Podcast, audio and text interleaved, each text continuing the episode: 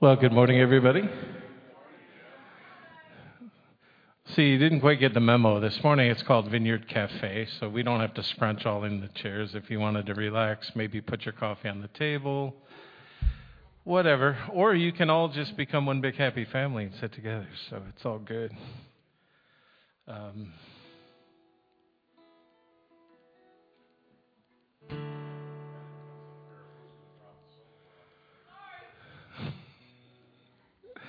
It's all good. Well, we're happy to see you. Say good morning to your neighbor.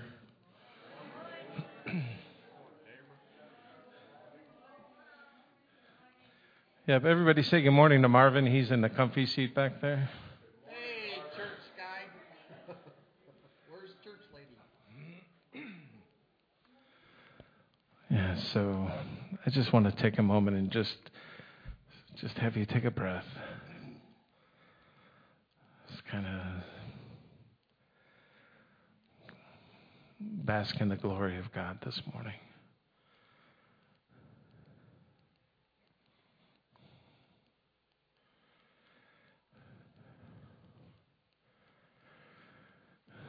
We can get into that place where we're so busy doing that we forget about being.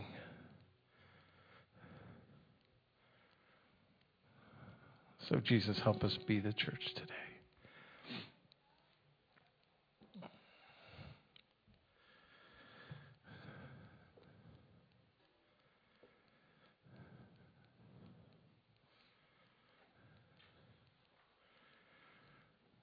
We just thank you, Lord, for the love you keep pressing over us and, and on us and through us. We just give everything away that that you won't want us to have today. And that we just leave it. And Lord, help us not pick it up when we leave. You're faithful. You are super faithful.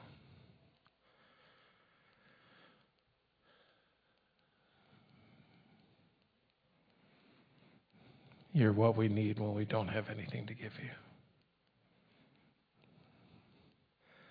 So we just thank you. Thank you for your love and your faithfulness. And we pray this in your name. Amen. Amen. So if you feel like getting to your feet and you stand, whatever posture of worship you want to take for this time in worship, uh, great. Uh, mind your neighbor. And uh, so we'll worship first with the word or with music. And then um, Brent will bring the word. Hey, Zane, I have no guitar in my ears. Oh, wait a second. I'm not plugged in. Sorry. I have nothing in my ears. Thank you.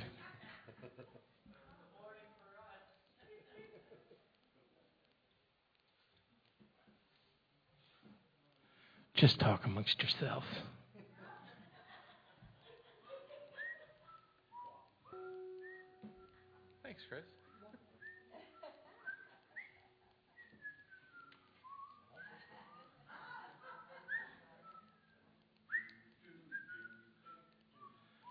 Who's the smart guy?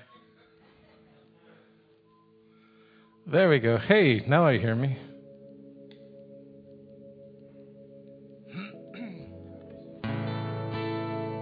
Much better.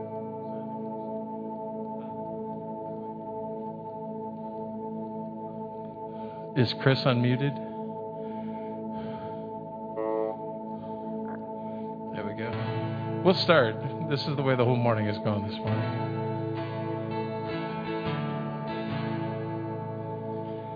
If you've been walking the same old road for miles and miles. If you've been hearing the same old voice tell the same old lies. If you're trying to feel the same old holes inside, there's a better life. There's a better life. If you got pain,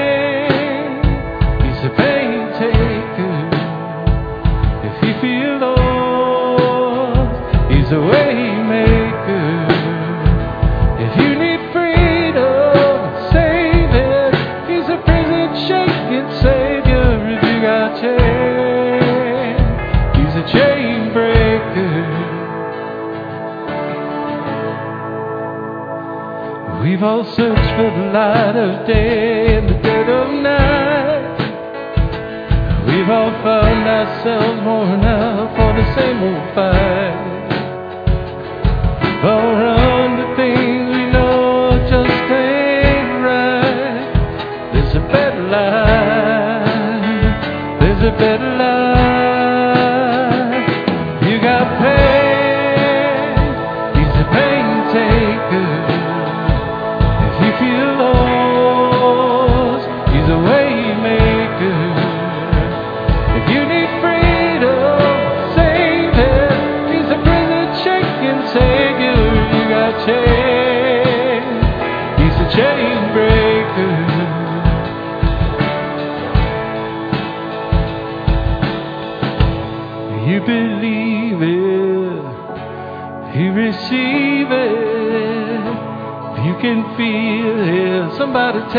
If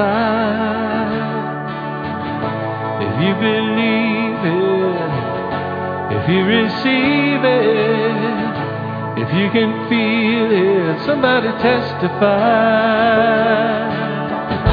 If you believe it, if you receive it, if you can feel it, somebody testify, testify.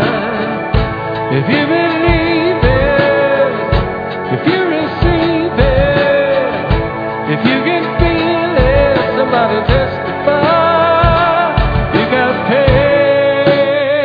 He's a pain taker.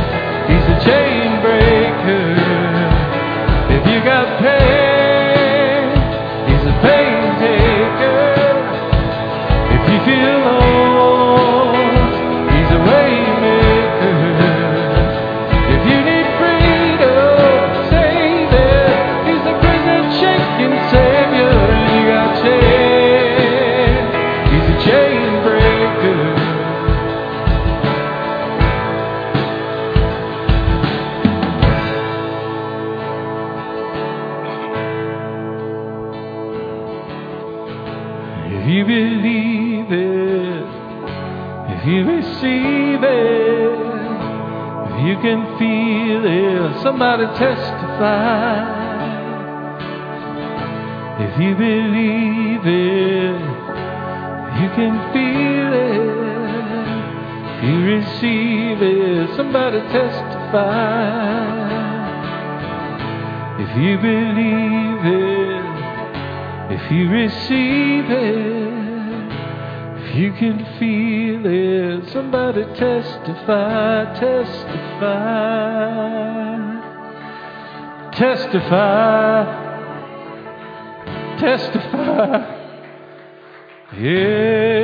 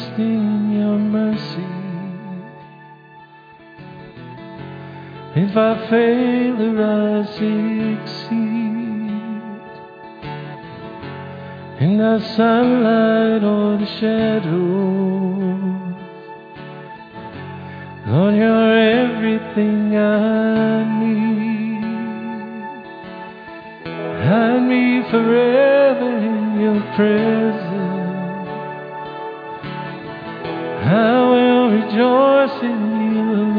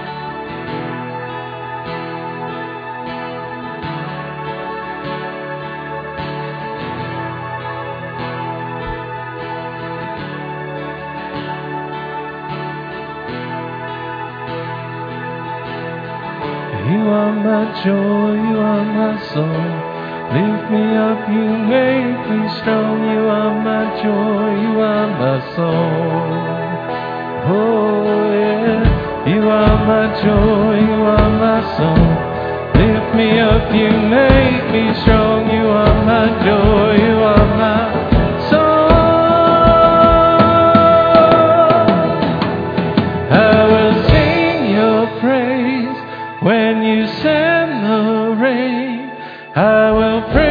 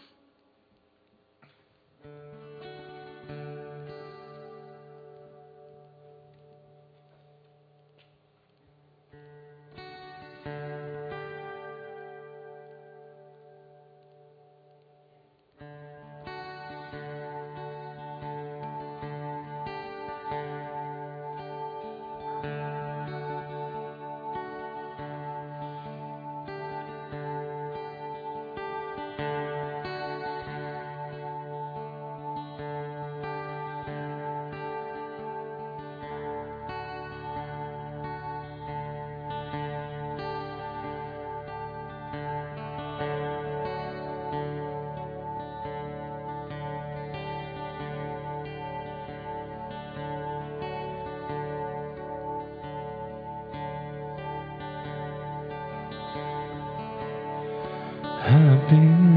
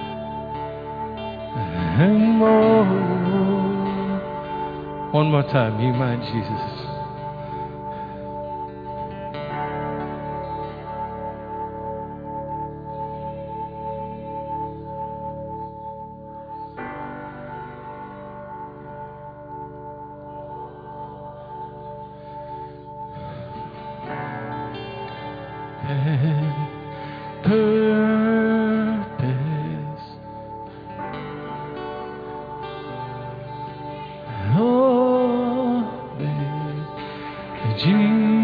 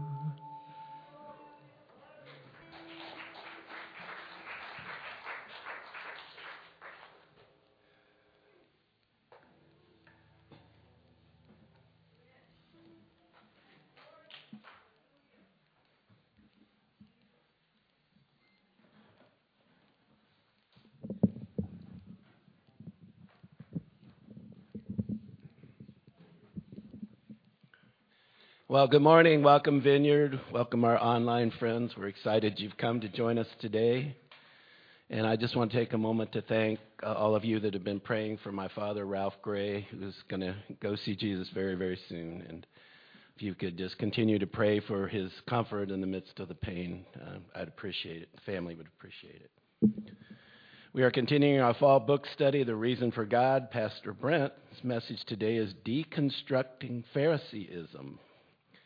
And that's in Matthew 23, and you can get your Bible or your cell and follow along in the bulletin.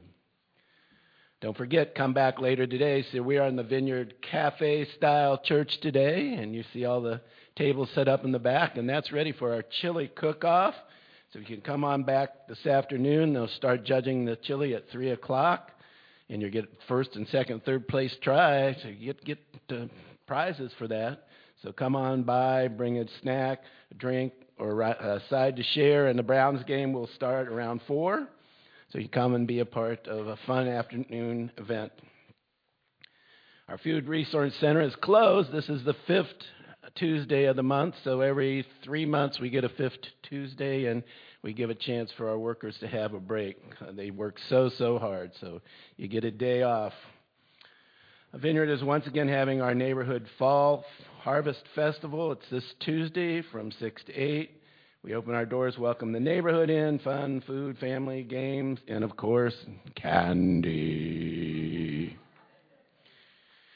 We're looking for, again, more donations of candy, juice drinks, water bottles, and snacks. Sign up in the lobby to help out. CFK, it's coming, you know, we're almost in November, and so Christmas is coming, CFK is coming. We have a team meeting uh, Sunday, November 5th from 12 to 2.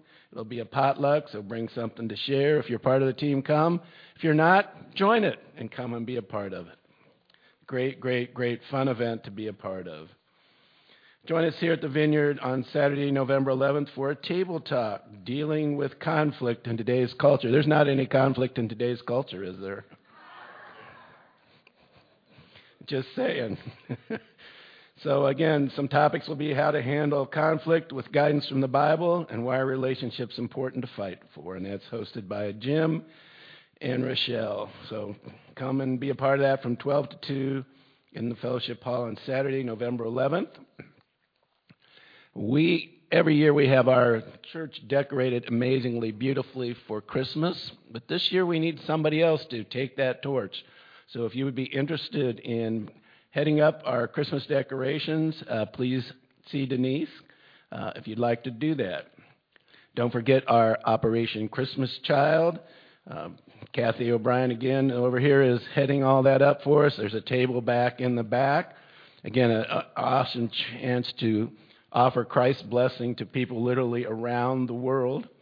And at this point, uh, we're going to watch a cool video called To the Ends of the Earth.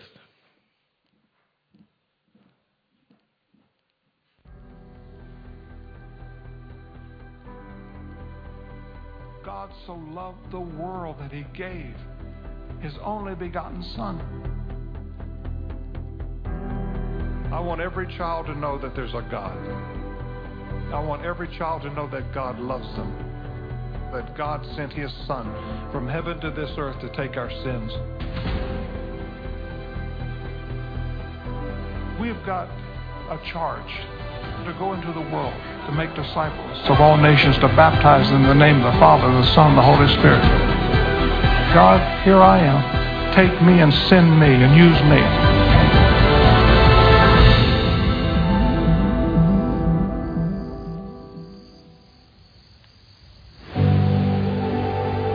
God laid it on my heart.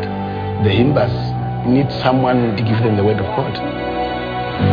My vision for the Sarmakan tribes is that we will share the gospel and to establish a host church here so that they also can receive the, the, the blessing of Christ. Through the gift boxes, we are going places that no church will be allowed. Places like Gambi, that floating village, we are reaching those that have never heard the gospel. We find them having not even a Bible in their own language.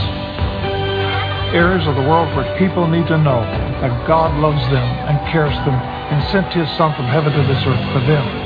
God loves you and God loves me. Operation Christmas Child opened doors to evangelism, discipleship, and multiplication. When a child receives a shoebox, it shows them who God really is and how much He cares for them.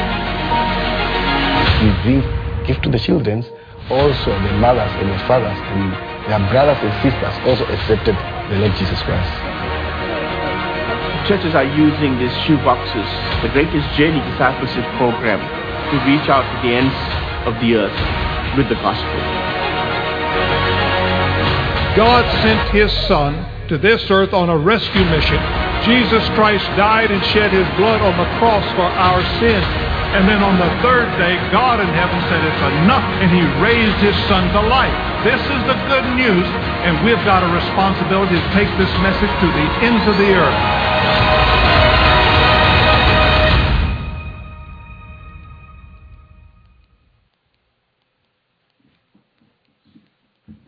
All right, make sure you get those shoe boxes in. What November 12th, as I remember, is the final day for collection. So Make sure that you get those shoe boxes in to be a part of bringing joy literally to the ends of the earth. Also, today, don't forget your offering back to the little table in the back, both your offering and your building gifts. We continue to do good things to keep God's house in good shape. God bless you, and Brent will be up with the message.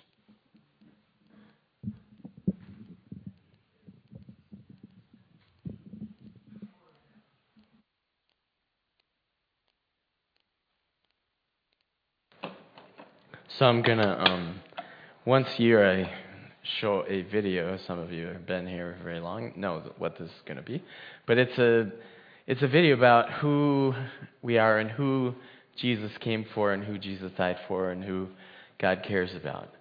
So.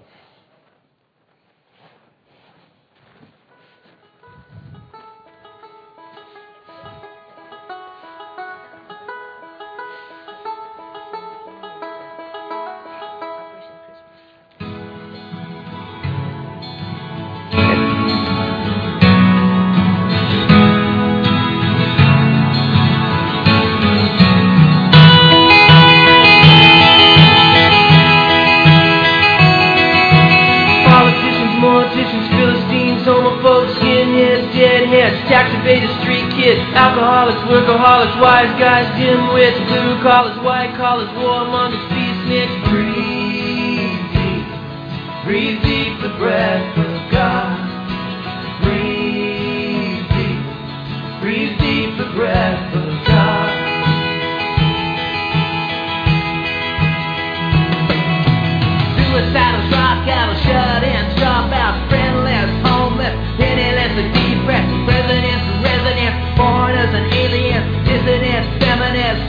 the of God. Breathe deep, breathe deep the breath of God.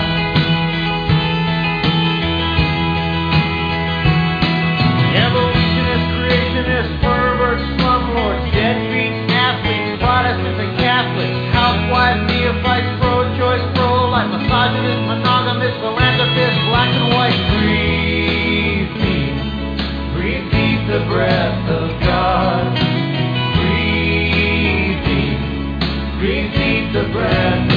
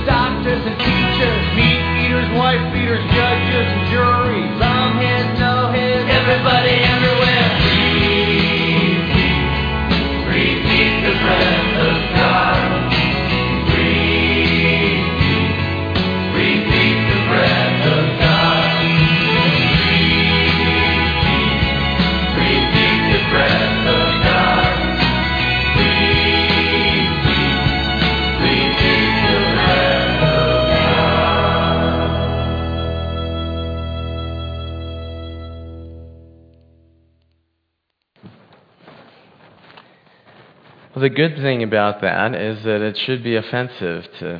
Does that some of the people up there? You're like, really?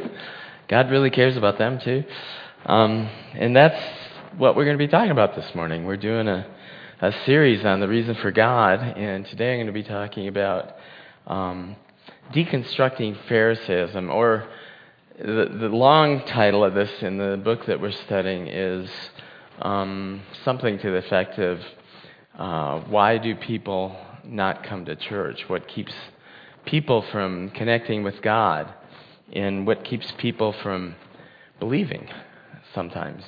And um, Tim Keller, who wrote the book that we're studying, wrote this. He said, Perhaps the biggest deterrent to Christianity for the average person today is not so much violence and warfare, but the shadow of fanaticism.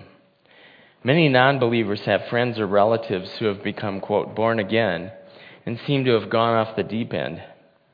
They soon express their loud disapproval of various groups and sectors in our society movies, television, the Democratic Party, homosexuals, evolutionists, activists, judges, members of other religions, and the values taught in public schools. When arguing for the truth of their faith, they often appear intolerant and self righteous. This is what many people call fanaticism.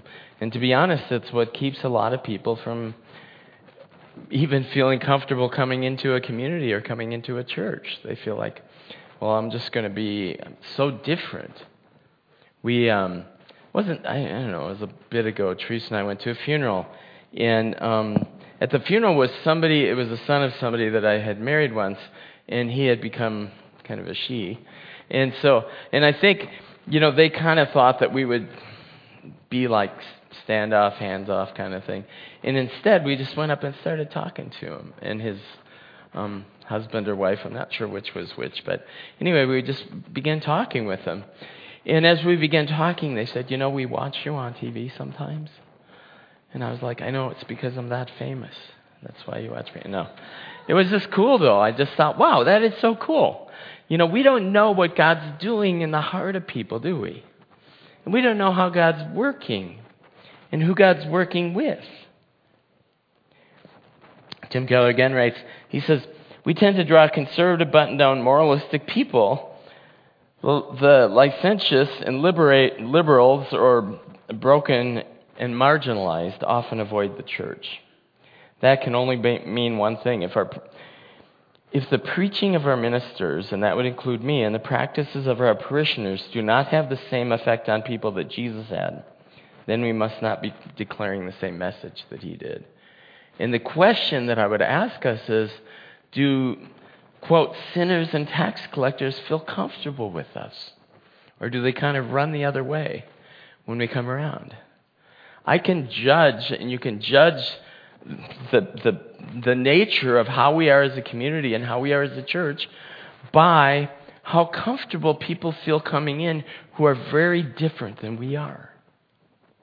And we want to be a place where people can come in and encounter the living God, even if it's uncomfortable.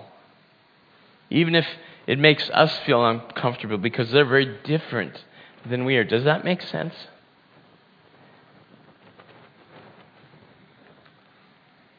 So, Becky Pippert, who's, if you've, if you've never read this book, I'd encourage you to pick it up. It's an older book, but it's a really good book. And it's called Out of the Salt Shaker and into, into the World. And she says, What do you do with a man who's supposed to be the holiest man on earth who's ever lived, yet goes around talking with prostitutes and hugging lepers? What do you do with a man who, who not only mingles with the most unsavory people, but actually seems to enjoy them? The religious accused him of being a drunkard, a glutton, and having tacky taste in friends. It's a profound irony that the Son of God visited this planet, and one of the chief complaints against him is that he wasn't religious enough. Isn't that amazing? God comes in to our world in human form, and what he's accused of is not being religious enough. It's like God. This is God here and we go, you know, he just doesn't really fit our mold of, you know, this this really isn't what God should be like. And Jesus is going, I I am God. I am God. You know, this is actually what God is like. And the people who the people who had the most difficulty with him were the people that spent their whole life studying guess what? The Bible and God. And so there's always it's always good to ask ourselves a question in the midst of that is how can we avoid becoming Pharisaical? How can we avoid becoming like the religious leaders in Jesus' day because there's a tendency to move towards that and to move away from being people who just go out in the world and connect with all kinds of people. All kinds of people that we may not feel comfortable with. And so, um, today we're going to talk about that, deconstructing or really how to avoid Pharisaism. Now, Pharisaism uh, is kind of named after a group called the Pharisees. And they're a group that came out of um, when, when Israel was taken into captivity. That, can you hear in back with the fan going, or does it get kind of hard to hear? Oh, you shut it off. Okay. Good job, Jim. I'm just kidding. the fan never shuts off when we shut it off. so thank you.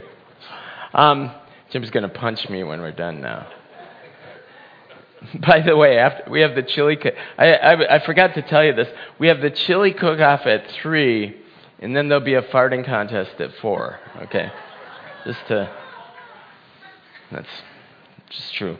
Um, so anyway, the Pharisees were a group of people who. Um, I couldn't resist. The Pharisees were a group of people who, who had, had developed after Israel had been taken into captivity. And one of the things that Israel had to do when they came back and actually were still kind of in captivity under Rome is that they were living in a culture that was really different from them, that was really, um, there we go. Way to go. See, Dan just, uh, Dan, Dan O'Brien just stands up and looks at it, and the, the fan shuts off. You fixed it? Okay. Um, that's true. Um, Anyway, the, the, the Pharisees, they, they came out of this background where they, it, it had been easy for the, the church of their day, the, the Jewish community, to become assimilated into the culture around them. So, what they had done was developed all of these kind of fences or boundaries that would define who they were and keep them from becoming like the people out there. And Paul in, in Corinthians in one place says, You know what? I never, I never told you not to hang around with people who were drunkards or sexually immoral or da da da da da. He says, if, if, if you were to do that, you'd have to come out of the world. And one of the challenges as a church often is that we become a we follower of Jesus and we literally come out of the world and we disconnect from people who don't know Jesus.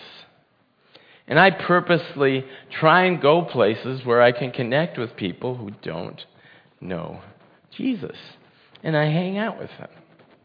And I sit around with them and I talk with them. And it's cool. I mean, it's fun. It's amazing. People have amazing questions. And so, so we're going to read a passage where Jesus, this is probably one of the harshest passages in the Bible. It's called the Seven Woes, and it's kind of these seven um, woes, lamentations, um, judgments that Jesus gives on the religious leaders of his day. And again, they're this group called the Pharisees, and they came out of uh, Israel being taken into captivity, and out of that grew a couple different groups the Sadducees and the Pharisees. And the Pharisees were actually theologically pretty pretty good. That's why Jesus says, you know, listen to what they're saying because their theology actually isn't bad. It's what they do and it's the extracurricular stuff that they add to it that creates the problem. So he said in, in Matthew 23, then Jesus said to the crowd and to his disciples, so he's speaking to everybody. He's speaking to the crowd and to his disciples. The teachers of law and the Pharisees sit in Moses' seat. In other words, there's a position that they have that Moses once had to teach and bring God's word to people. So you must be careful to do everything they tell you. Uh, in as much as I or they or anybody else is teaching the Bible or teaching what God says, listen. And as much as we're not, don't listen. So you must be careful to do everything they tell you. But don't do what they do, for they don't practice what they preach. They tie up heavy, cumbersome loads and put them on other people's shoulders. but they themselves are not willing to lift a finger to move them. And we might call this an abusive pastor or an abusive church situation where, where people just feel overwhelmed, where it's no longer good news. It's, it's terror. It's living under a terrorist regime in the church. And one of the things I've really tried not to do is create a community where there's heavy loads being tied on you except for Dave Anderson. He's trying to weight him down. They make their phylacteries wide, and their everything is done for people to see. They make their phylacteries wide and their tassels on their garments long. They love the place of honor at banquets and the most important seats in synagogues. They love to be greeted with respect in the marketplace and to be called rabbi with others. They like the approval of people. We'll talk about that in a minute. We all like that. But you are not to be called rabbi, for you have one teacher, and you are all brothers and sisters. And don't call anyone on earth father in the sense of holy father kind of thing, which I'm not going to explain that, but for all of you have one father, and he is in heaven. Nor, nor are you to be called teacher or instructor, for you have one instructor, Jesus. The greatest among you will be your servant. And those who exalt themselves will be humbled and those who humble themselves will be exalted. Woe to you, teachers of the law and Pharisees, you hypocrites! You shut the door of the kingdom in people's faces. You yourselves do not enter, nor will, you, nor will you let enter those who are trying to. Woe to you, teachers of law, you hypocrites! You travel over land and sea to win a single convert, and when you have succeeded, you make them twice as fit a child of hell as you are. Woe to you, blind guides! You say if someone swears by the temple, it means nothing. But if they swear by the gold in the temple, they're bound by that oath. You blind fools, which is greater, the gold in the temple or the temple that makes the gold sacred? You also say if someone swears by the altar, it means nothing. But if someone swears by the gift on the altar, they're bound by that. And these are technicalities that they had gotten, they developed to work around the heart of what God was trying to get at. And I'm going to jump down a little bit. Woe to you, teachers of law and Pharisees, you hypocrites. You give a tenth of your spices, mint, dill, and cumin. And that was basically they tithed. They tithed and they prayed and they did all kinds of good things, but they did them with the wrong motives. But you have neglected the more important matters of law justice and mercy and faithfulness. You should have practiced all these without neglecting the former. You blind grind Blind guides, you strain out a gnat, but swallow a camel. Woe to you, teachers of the law, and you hypocrites! You clean the outside of the cup and the dish, but inside they're full of greed and self indulgence. Blind Pharisees, first clean the inside of the cup, and then the outside will also be clean. You snakes, and I'm going to jump down again. You snakes, you brood of vipers. This is Jesus talking to the religious leaders. Like, how would you like to be a religious leader and I was like, you snakes, you brood of vipers? like, whoa, dude. And if I was with Jesus when he was doing this, I'd be going, you know, Jesus, you know, because I like, I like, I don't like conflict. So I'd be kind of like, you know, maybe, maybe you should just tone it down a little bit, Jesus. A little, a little harsh here. You brood of vipers. How will you escape being condemned to hell? Therefore, I'm sending you prophets and sages. Some of them will, you will kill, others you will crucify, others you will flog in the synagogues. And so upon you will come the righteous blood that has been shed on earth, from the, the blood of righteous Abel to the blood of Zechariah and Bechariah, who was murdered between the temple and the altar. Jerusalem, Jerusalem, you who kill the prophets and stone those who sent you, how often I have longed to gather your children together as a hen gathers her chicks under her wings. But you're not willing. Look, your house is left desolate. For I tell you, you will not see me again until you say, Blessed is he who comes in the name of the Lord. And Father, please, we all, we want to be, I know this group here, and I know we all want to be right with you. And we all want to love this world into the kingdom. And we want to be a community that welcomes and loves the world into the kingdom. And we don't want to put up barriers like the religious leaders did. And so help us to be such a reflection of you, Jesus, that we too would be accused of hanging out with sinners and tax collectors. I pray in Jesus' name. Amen. So, Jesus, ironically, usually when you heal, this I might call hellfire and brimstone. Once you kind of say it's sort of hellfire and brimstone, who is Jesus preaching hellfire and brimstone to? The Pharisees. Now, isn't that amazing? So today, what we often see is like what we saw a while ago, where this there was a whole church. There was like this church that used to go around, and and they used to protest bury, um, military funerals because the military had gay people in it, and they would walk around with signs that said "God hates gays." Do you see the difference between what Jesus did? Jesus would go around with signs that say, God, God hates religious bigots. You know, he would, well, he kind of did, actually. But his purpose in doing that wasn't to condemn people. It was to bring, his hope, I think, this whole time, is to bring to a realization the religious leaders who they were and what they were like. He was trying to hold up a mirror to them and say, This is what you look like. And so the whole hellfire and brimstone thing is not when Jesus is around, like the woman who's been married five times is living with a guy. What does he do? He gets in a dialogue with her. And eventually she, he leads her to himself and offers her living water. What does he do with, with Zacchaeus, the, the wee little man? The wee little man was he. Come down from that tree, Zacchaeus. I can't remember the whole song, but that's, it goes something like that. Um, so anyway, what does he do with him? He's a tax collector. He's evil. He's like Bernie Madoff, kind of. He says, Hey, I have to have lunch with you today. Isn't that amazing? If that's how God is in human form, what does that tell us about us?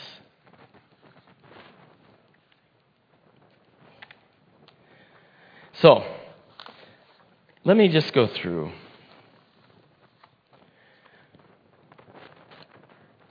and, and kind of lay out some things that, that might show us if we're, if we're, if we're having some, some possibly Pharisaical tendencies.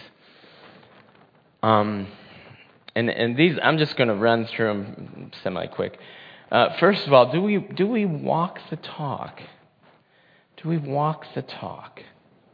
You know, um, Jesus says, one of the problems with the religious leaders is they, they don't do what they say. They're, they're, and he gets into this a little bit in a little bit more detail in the future, but it's called hypocrisy.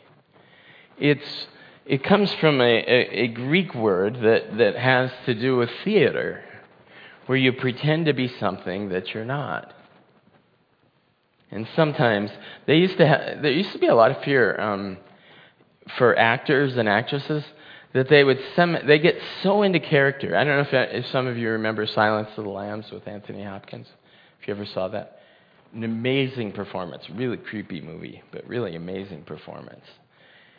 And he was so into that character. I just think sometimes I think, oh my gosh, how do you how do you come out of that character? You know, or we think of like for me, I think of Heath Ledger who played this amazing version of the Joker. And actually, I don't know if it caused his drug overdose. He ended up dying of a drug overdose. But um, in some ways, it, it seemed like it, it was hard for him to come out of that. That it became almost part of him. And that's the danger. Um, some, sometimes used to, people used to think for actors and actresses is like, can they pull out of that character? Now, now Anthony Hopkins, who played Hannibal Lecter, who was a cannibal. He also played C.S. Lewis, and so I think it was self-correcting. You know, it kind of brought itself back together. So, um, but anyway, the, the, I'm not I'm not against acting or anything like that. But I am against one kind of acting, and that's the kind of acting that we sometimes do in church, where we one of the things that I I really want to leave with this community, with this church, and I hope I I hope I have done that, is I want to be as real up here as I am at home. Now, I don't cuss as much here as I do at home. I try not to. Um, but then again, I'm not working on cars when I'm here, so. Uh, but, you know, there's a tendency for all of us to want to look good. And yet, we want to be a community. The church is the only community in the world, and the only organization in the world, where the entry requirement is acknowledging that you are what? broken, a sinner. You're, you do not got it together. And yet, somehow, sometimes when we come into the community, we feel like, okay, I have to have it together. There's actually another organization that's called AA or NA, where the entrance requirement is acknowledging that you're broken, that I'm broken. And, and the fact is, once Jesus comes in, he begins to transform us, but I'm still broken. There's still parts of me that are in way in process. That's my wife. You know? Ask Dave Anderson. we hang out a lot. But there's parts of me that are still there's way and John Wimber used to say, you know, I hope I sin a little bit less now than I used to. I hope I'm a little bit more like Jesus than I used to be. And I hope before I die, I'll be even a little bit more. But until I'm with Him, until I see Him face to face, I'm, I'm going to be in this, in this constant battle with my own nature, with my old nature. And I'm not going to be who I want to be. I think, I think, I don't know if it was Martin Luther King Jr. or whoever said, you know, I'm not, I'm not who I used to be. I'm not what I want to be. But thank God I'm not who I was. And I think that's the nature of Christianity. And we need to remember that the reason that we're not that way isn't because we've suddenly become really holy. It's because we have somebody who's really holy who has come into us and has begun transforming us. So the first one, he says, be careful to do everything they tell you, but don't do what they do. And don't tie up heavy loads on other people. Secondly, live for the applause of God. One of the dangers of doing this and we've seen it, I mean, just over the last couple years, we've seen leaders from Hillsong, which is one of the biggest worship and church things around. A bunch of the leaders, it, it came out that they were not who people thought they were. Mars Hill, the pastor of Mars Hill, came out. It's not, there, he was kind of laying heavy loads on people. In the vineyard, there have been people who've come out and, and have, have been living a double life. And we're, you know, one of the vineyards in Minnesota, the, one of the youth pastors was, was, was um, taking advantage sexually of his position.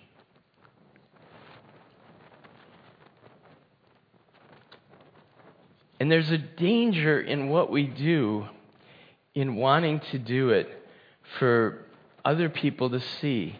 I, have shared this before, but I'll share it again. It was many years ago. I was at a big conference at the Vineyard, and um, this lady was speaking from, and, and she had been, a, her name was Jackie Pullinger. She had been a missionary and and went to like the worst of the worst place in China. It was called the the walled city, and it was where it was considered the most dangerous place on earth, with the most um, drugs and gang activity and all kinds of stuff. And and she was there, and she, because she was a woman and they disregarded women so much, she was able to bring Jesus in, and she brought all kinds of people into a relationship with Jesus. And she was coming and she was speaking to us as, as a vineyard. This was back in, I think it was out in California. And about halfway through her talk, I just became so convicted about, like, God, I want, I want my life to be like reflective. So I just started walking up. They, she didn't do like quote the altar call or anything like that. I just started walking up because I wanted. I just felt like God was moving so much in my life. I wanted to be changed. I just wanted God to grab a hold of my heart and give me that passion again. And so I start walking up, and I.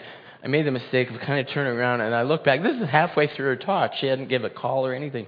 I look back and there's literally hundreds of people coming after me following. And I thought, and I was coming up partially to, to, to, you know, just for God to make me more humble.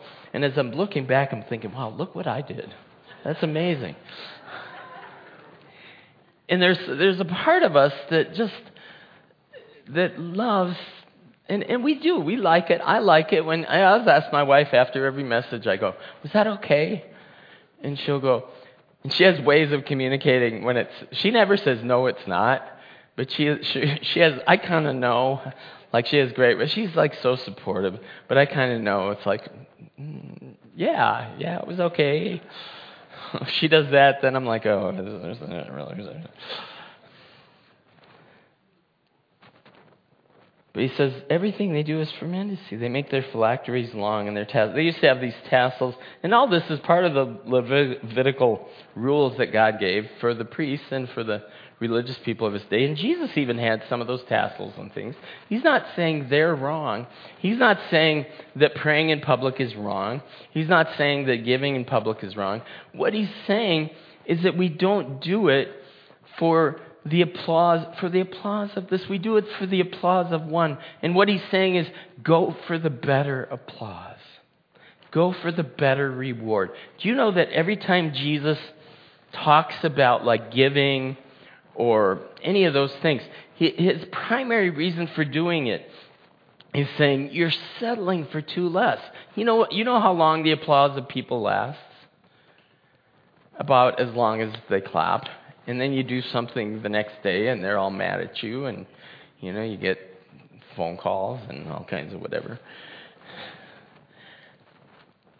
We we do it to please our father. We do it the, the one at the end of all of this when all of this is done i'm not i'm not going to have to i mean I, I, hopefully i will be with jackie and Scott and everybody else in God's kingdom. But you know, there's only one person that I have to stand before who knows me from inside out. And his, his name is Jesus. And he's the one that I want to be happy with my life.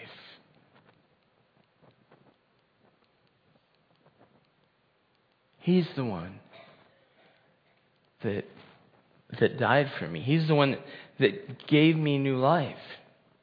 He's the one that changed my life. He's the only reason I can even be standing before Him because He took my place.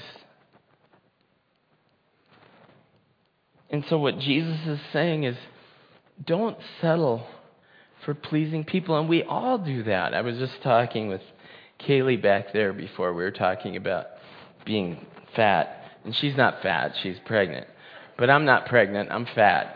Um, and so I, I was talking about how my, my wife had told me that I was outside working without a shirt, and she said, "Honey, you you really need to wear a shirt." And I said, "Well, the neighbor guy, the neighbor ki- kids are out without shirts on." I go, "Yeah, they're kids. They're, they're and they weren't kids. They were like in their 20s." And I, and I'm like, "Really? Bummer." But we, we care about what people think about us, don't we?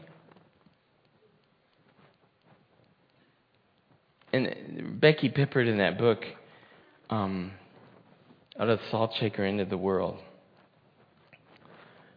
says that, that whatever God you're worshiping is the God you're going to serve. And if you're serving the approval of people, you're going to be destroyed.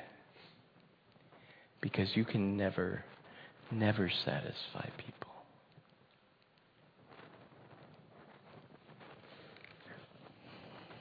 So we walk our talk. We live for the applause of God.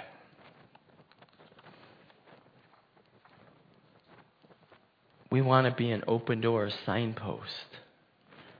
Jesus said, Woe to you, teachers of the law, you hypocrites, you shut the door of the kingdom in people's faces, and you yourselves don't enter, and you don't let other people enter. I don't want to be a hindrance to anybody coming to Jesus. If people are offended by Jesus, that's okay. They have to deal with him. But if they're offended at Jesus because of me, that's a problem, isn't it? I don't want people to be. I want to be a signpost. I want to be, you know that this is this is totally a Cleveland thing.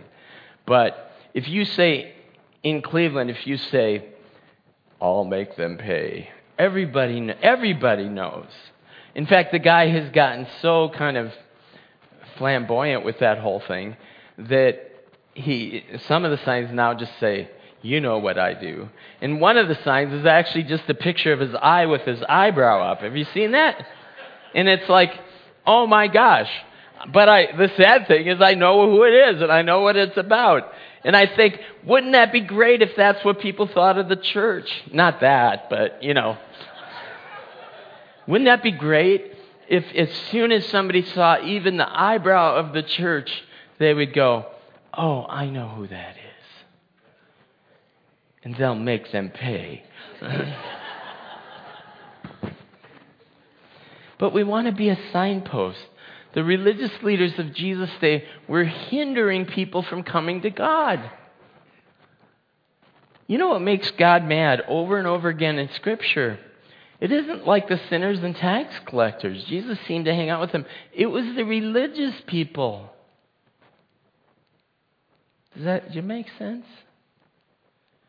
And I run into that. One of the biggest hindrances to a lot of unchurched people in our world today is the church. And how sad is that?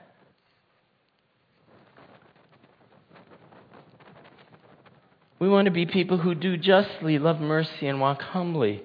Jesus says, you know, you're, do, you're, you're giving a tenth of your tithes, your, you know, mint, dill, and cumin, and they were really cautious. You know, like, nope, that's that's eleven. Take take a little bit back. You know, nine.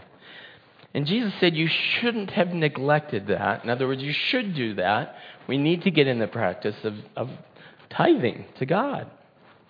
But he said also, don't neglect the weightier matters of the law in your process of trying to fulfill the law. Don't neglect that person that's just sitting by the side of the road that's beat up and bruised. Don't walk past them on your way to serving God. The whole story of the, the, the, the Good Samaritan is well, that part of that, that journey in that is that people are so busy trying to fill out the minute details of the law, like I'm not going to touch an unclean person, that they end up not fulfilling the law. So he's not saying don't pray. He's not saying don't tithe. He's not saying don't fast. He's saying do it. Do it, but also do justly, love mercy, and walk humbly. There's a, there's a great quote by um, Martin Luther King Jr., and it's, it's in it's letters from a Birmingham jail. It's in one of the letters to Birmingham jail. And he realizes that, that slavery had been embraced for many years by the church and by Christians. It had just been embraced. But instead of just neglecting or rejecting the church, instead of kind of just throwing all that out, what Martin Luther King Jr. realized needed to happen is that he needed not to, not to reject the church, but to call the church back to who it was supposed to be. And he quotes from Amos and he said, Let justice roll down like a river. What's going to change this is not a rejection of our faith, like Christopher Hitchens would say. Or the problem isn't Christianity. The problem is isn't that we're, we're true Christian, it's that we're not Christian enough. And we don't realize that God is both just and merciful and wants things to be made right. Do you have injustice that you're facing, or you, do you know somebody that's facing injustice? Or have you taken time in a church like ours that's multiracial? Have you taken time to ask somebody who's not of your ethnicity, why, if you're white, why you, is the black community so upset about this? And if, as we go into this political season, would we take the time, like Jim and um, Rochelle are doing this class, would we take the time to say, okay, why is this so important to you? And listen.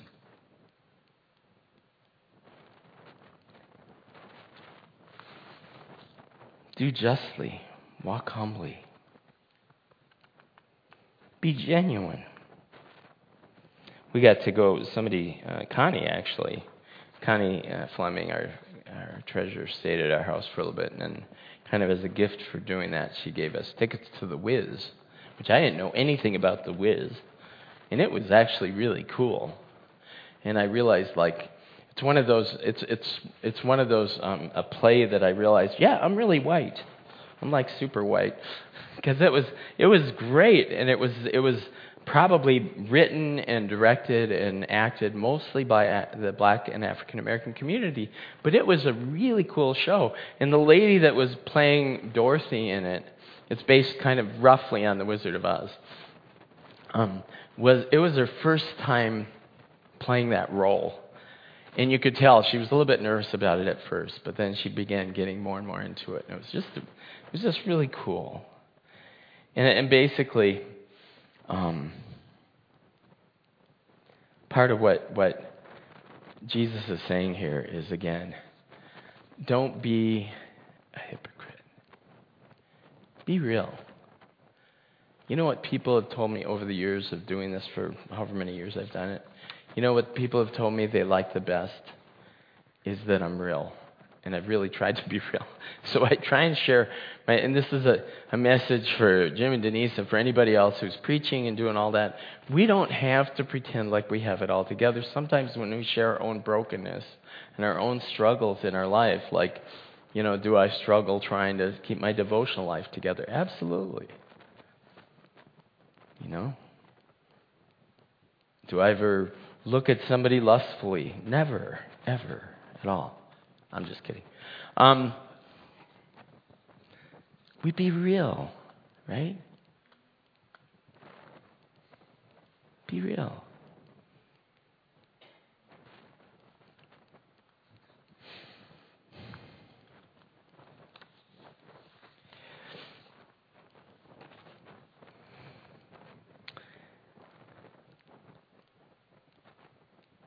I'm just going to move move into prayer, I think. There's a quote that I want to kind of want to end with. It's um However, Christianity presents another approach. On the one hand, Christianity teaches that to be a Christian, a person must admit that he or she is a sinner, self absorbed, and full of pride. On the other hand, Christianity teaches there will always be inconsistency in our lives. We're, we're never going to totally be there. It's radically different from other religions.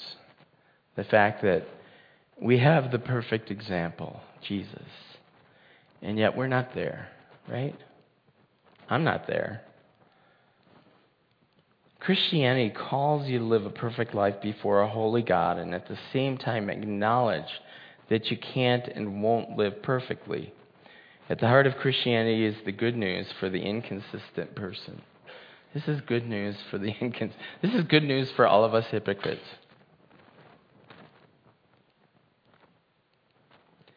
That Jesus came to do for us what we can't do for ourselves. And unlike any other religion or belief system, Christianity acknowledges that it cannot be followed perfectly, and at the same tells us that at the same tells of one who has lived perfectly in our place. Is that an excuse for kind of blowing off all these things? No. Does God want us to be moving towards that. I was talking with a friend this week, and we were talking about it. How every once in a while you just realize how far you are from where you want to be. Do you ever realize that?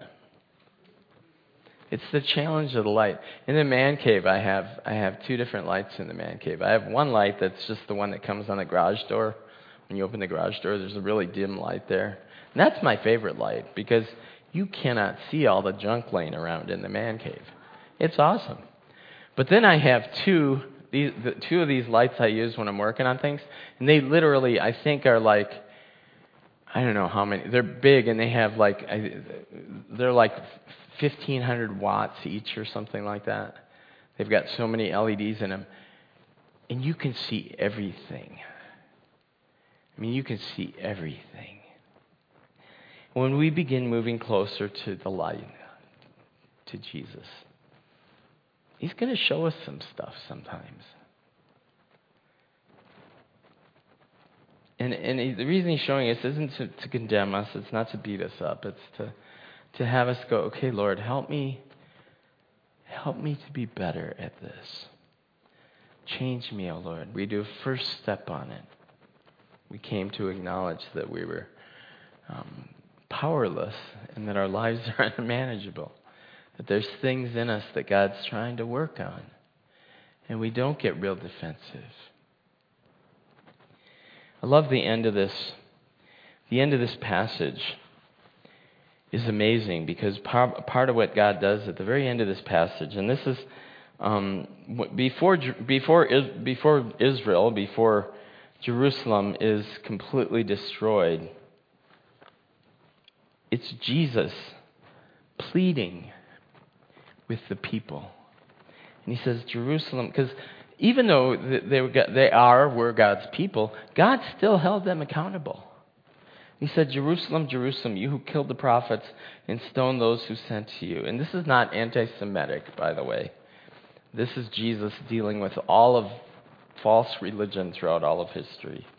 How often I have longed to gather your children together as a hen gathers her chicks under her wings.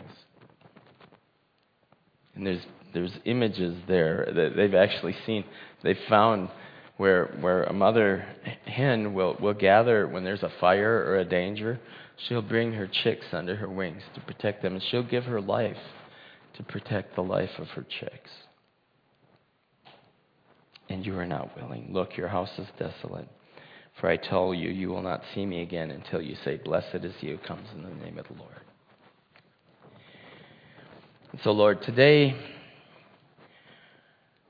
we, we don't even always know, Lord, what we're like, but we want to be a signpost.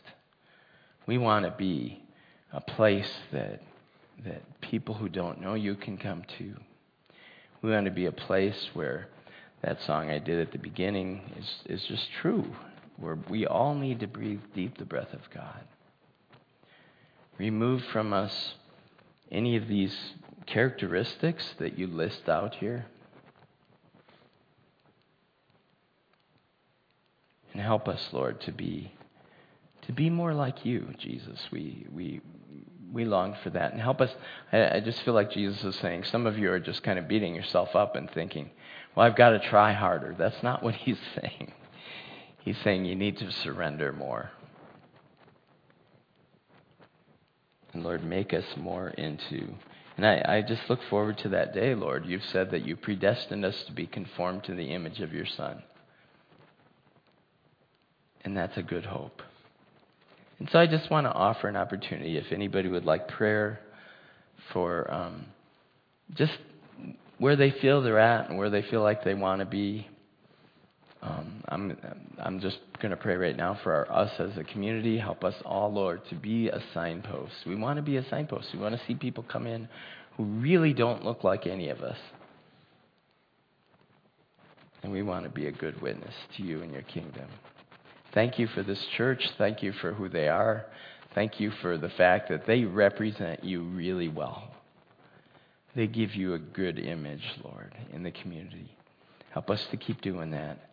Help us to stay encouraged.